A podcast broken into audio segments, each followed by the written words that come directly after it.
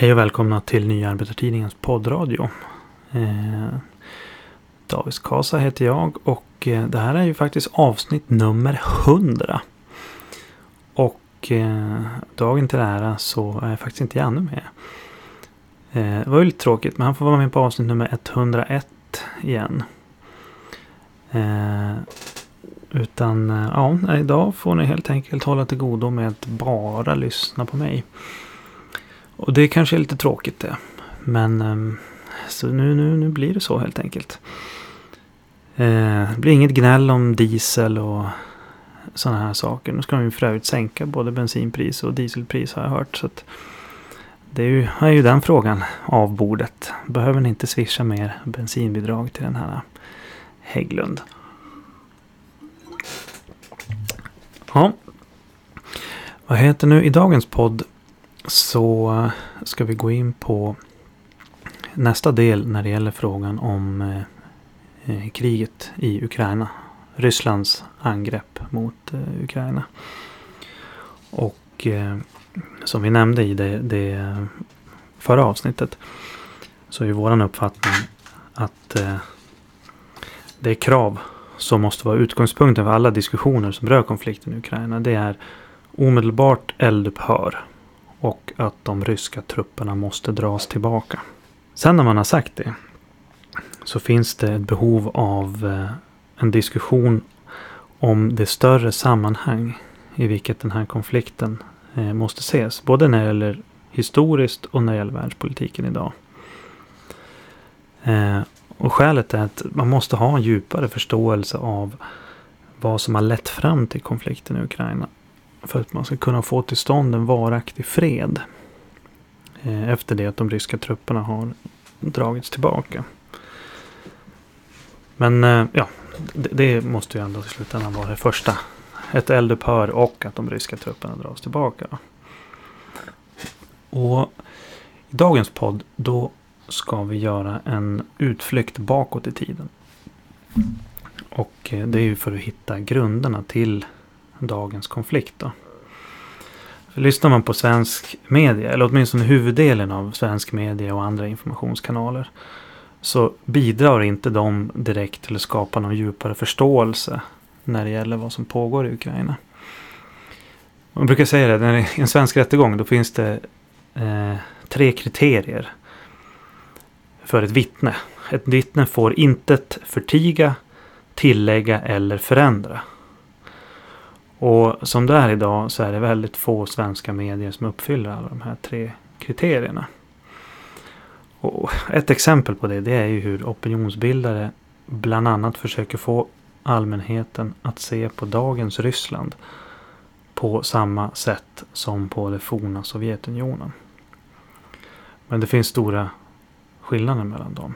Idag är ju till exempel naturtillgångar och storföretag i Ryssland privatiserade. Det är samma marknadsekonomiska system som råder i Ryssland som eh, ja, till exempel i USA. Även Ryssland är ett kapitalistiskt land helt enkelt. Men i nyhetsrapporteringen ja, den är liksom ett intryck av att vilja dölja den här saken.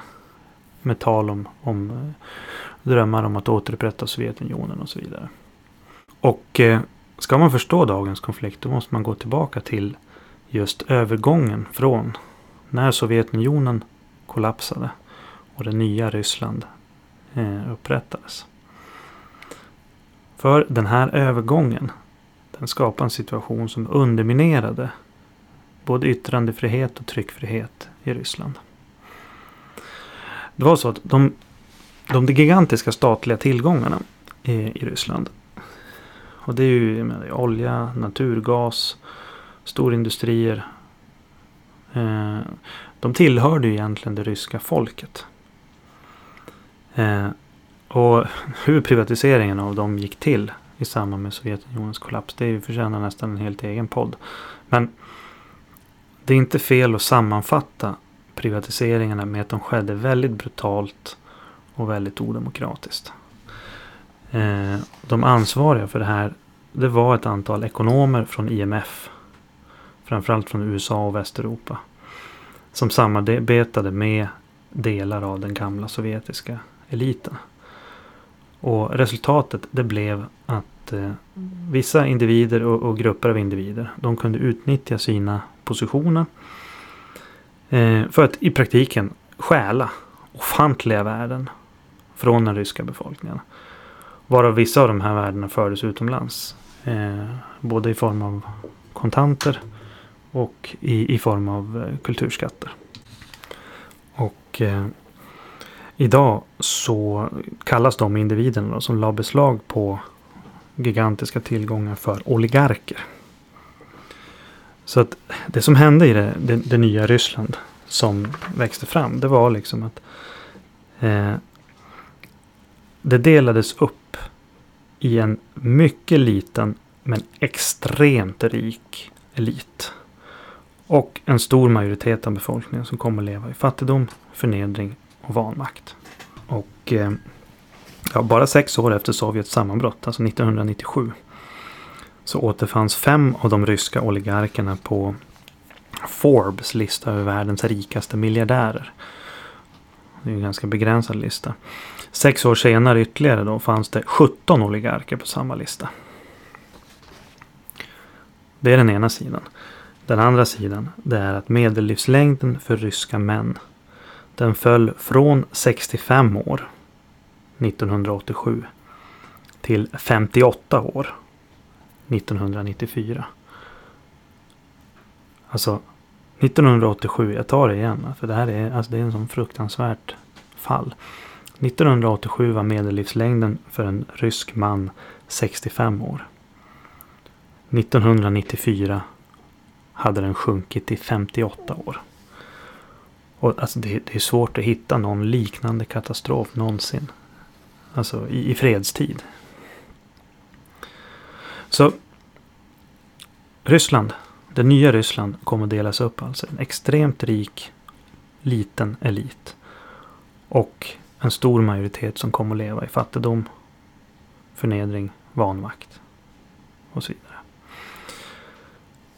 Och vad kom då den här uppdelningen mellan extremt rika oligarker och en utarmad befolkning att innebära för demokratin? Jo, oligarkernas rikedom den innebar ju inte bara en nästan ofattbart hög levnadsstandard på den övriga befolkningens bekostnad. Eh, I och med att oligarkerna blev så ofattbart rika så kunde de ju också bokstavligen köpa sig politisk makt. I den ryska motsvarigheten till riksdagen som heter Duman.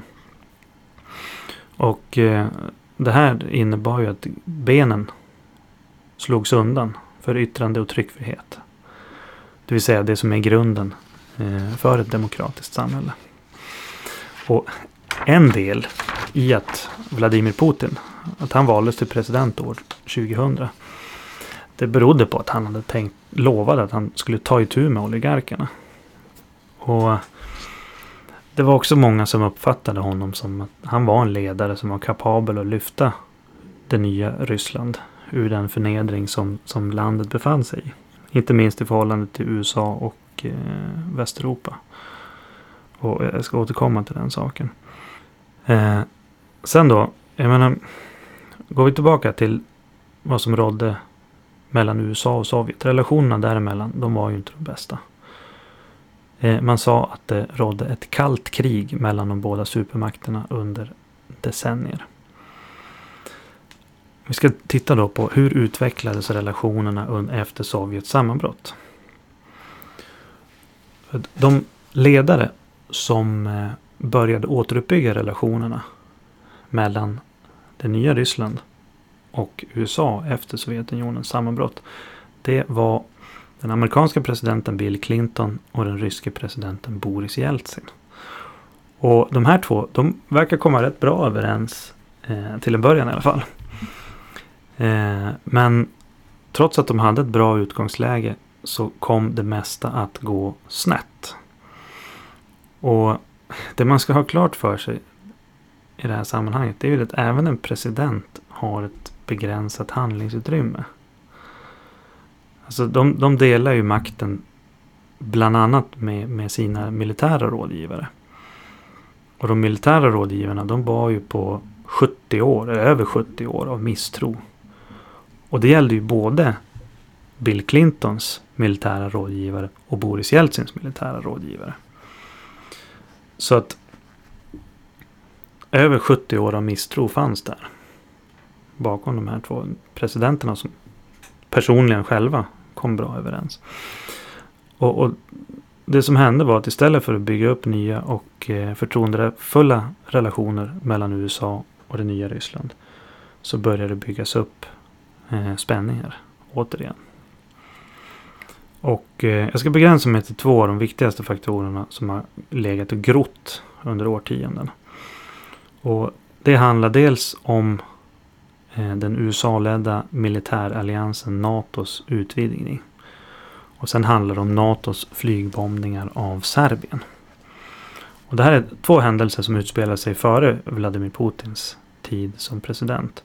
Men som bidrog starkt till att han kom till makten. Den första händelsen då, det var ju egentligen en serie av händelser. Det handlar om utvidgningen av NATO. Och 1994 då hölls det en säkerhetspolitisk konferens rörande Europa. Och vid den framkom det att USA planerade att inleda en utvidgning av NATO. Och att de skulle börja med Ungern, Polen och Tjeckien. Och eh, Boris Jeltsin då, den ryske presidenten, han reagerade väldigt starkt och negativt på det. Och han hade ju arbetat för att relationerna mellan Ryssland och USA skulle bli helt annorlunda än de relationer som hade rått mellan det upplösta Sovjetunionen och USA. Och NATO hade ju bildats som en USA-ledd militärallians som var riktad mot Sovjet. Och det nya Rysslands ledare de gjorde mycket för att närma sig både USA och NATO. Och faktum är att Ryssland blev samma år, 1994, blev Ryssland medlem i någonting som heter Partnerskap för fred. Som är ett eh, projekt som syftar till att eh, skapa förtroende mellan NATO och andra stater.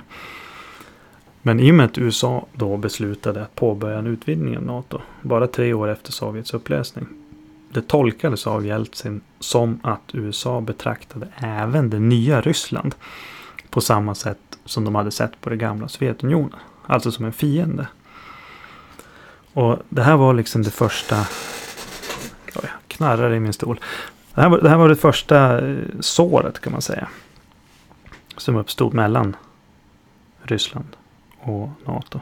Och det är ett sår som har kommit att vidgas. Och det nämns ju också i samband med den här eh, konflikten idag. Eh, för sen Berlinmurens fall så är det 14 nya länder som har anslutits till NATO. Förutom Ungern, Polen och Tjeckien så är det även så att Rumänien, Bulgarien, Estland, Lettland, Litauen, Slovakien, Slovenien, Albanien, Kroatien, Montenegro och Nordmakedonien. De 14 länderna eh, har upptagits i NATO. Och eh, ser man de här länderna så hade de tidigare antingen utgjort en del av Sovjets militärallians som kallas för Warszawapakten. Eller så hade de hållit sig långt borta från NATO. Och därmed så hade USA radikalt flyttat fram sina positioner militärt i förhållande till eh, det nya Ryssland. Så det är den första händelsen, eller serien av händelser, som kom att skapa ett sår i, i relationerna mellan det nya Ryssland och, och framförallt USA. Då.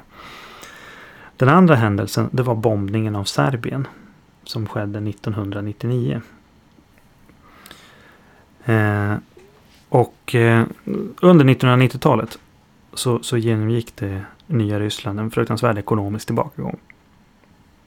Som, som jag nämnde inledningsvis så övergången till marknadsekonomi den drabbade den ryska befolkningen oerhört hårt. Och Eh, jag nämnde ju hur, hur, medellivslängden bland ryska män sjönk från 65 år till 58 år mellan 1987 och 94. Eh, men tillbakagången i den ryska ekonomin den drabbade ju även landets militär. Och ser man till den militära styrkan hos det nya Rysslands eh, så, det nya Ryssland så var den bara en bråkdel av det forna Sovjet. Och Boris Jeltsin och de övriga ledarna i Ryssland de hade hoppats på eh, ett ekonomiskt bistånd från väst. Men eh, det som istället skedde det var att USA utnyttjade Rysslands ekonomiska och militära hjälplöshet till att flytta fram sina positioner i, i Östeuropa. Bland annat militärt. Och det andra såret då som, som tolkas som en fientlig handling också. Som var riktad mot det nya Ryssland. Det var då bombningen av Serbien 99. Eh, under 1990-talet så bröts det forna Jugoslavien upp i eh, en rad nya stater. Eh, det utbröt väpnade eh, konflikter. Det skedde folkmord under den här perioden. Eh, och i samband med ett av alla dessa krig, kriget i Kosovo 1999, så fattade USA ett beslut om att man skulle flygbomba Serbien och man skulle flygbomba Serbiens huvudstad Belgrad. Och eh, det var ett angrepp som skedde eh, mot bakgrund av att Serbien, eh, eller den serbiska militären, hade varit fruktansvärt brutal mot Kosovo-albanerna. Men de här bombningarna av Serbien, de skedde utan mandat från FN och i strid med FN-stadgan. Och, och angreppet riktar sig inte bara mot militära anläggningar. Utan bombningarna som var, det var NATO som genomförde dem. De ödelade broar, fabriker, sjukhus, skolor och, och kulturskatter. Och angreppet kritiserades också internationellt då för det stora antalet civila dödsoffer. Eh, och bombningen av Serbien och dess huvudstad Belgrad av USA och NATO. Det skedde trots våldsamma protester från den ryska presidenten Boris Jeltsin. För att det som är med Serbien och Ryssland, det, det är två länder som har haft under generationer nära relationer. Ledarna i Serbien och ledarna i Ryssland. Eh, de har stått nära sen, sen alltså över hundra år tillbaka. Och eh, de ryska ledarna uppfattade bombningarna som ett sätt för USA att medvetet förnedra Ryssland. Genom att understryka att landet inte ens kan försvara en av sina absolut närmaste allierade. Och det här var en händelse som kom att skada relationerna mellan Ryssland och väst. Framförallt mellan Ryssland och USA väldigt mycket. Så framflyttningen av NATOs positioner, bombningarna av Serbien. Det uppfattas inte bara som ett slag i ansiktet på Ryssland. Det uppfattas också som hotfullt och eh, förnedrande. Och det, det, som måste sägas är att det här var ju inte en uppfattning eh, som, eh, alltså, som var begränsad till Rysslands ledare. Utan det här var en uppfattning som var spridd inom breda lager av den ryska befolkningen också. Och även bombningen av Serbien alltså. Det skedde före Putins tid vid makten. Men både utvidgningen av NATO och bombningen av Serbien och huvudstaden Belgrad. Det var faktorer som bidrog till att Putin valdes till president. Och att han senare då kunde befästa sin makt med allt mer odemokratiska metoder. Och eh, ja, nu, nu börjar jag få lite slut om tid här. Men, eh, men, men jag hoppas att du som har lyssnat har fått ut något av den här historiska genomgången.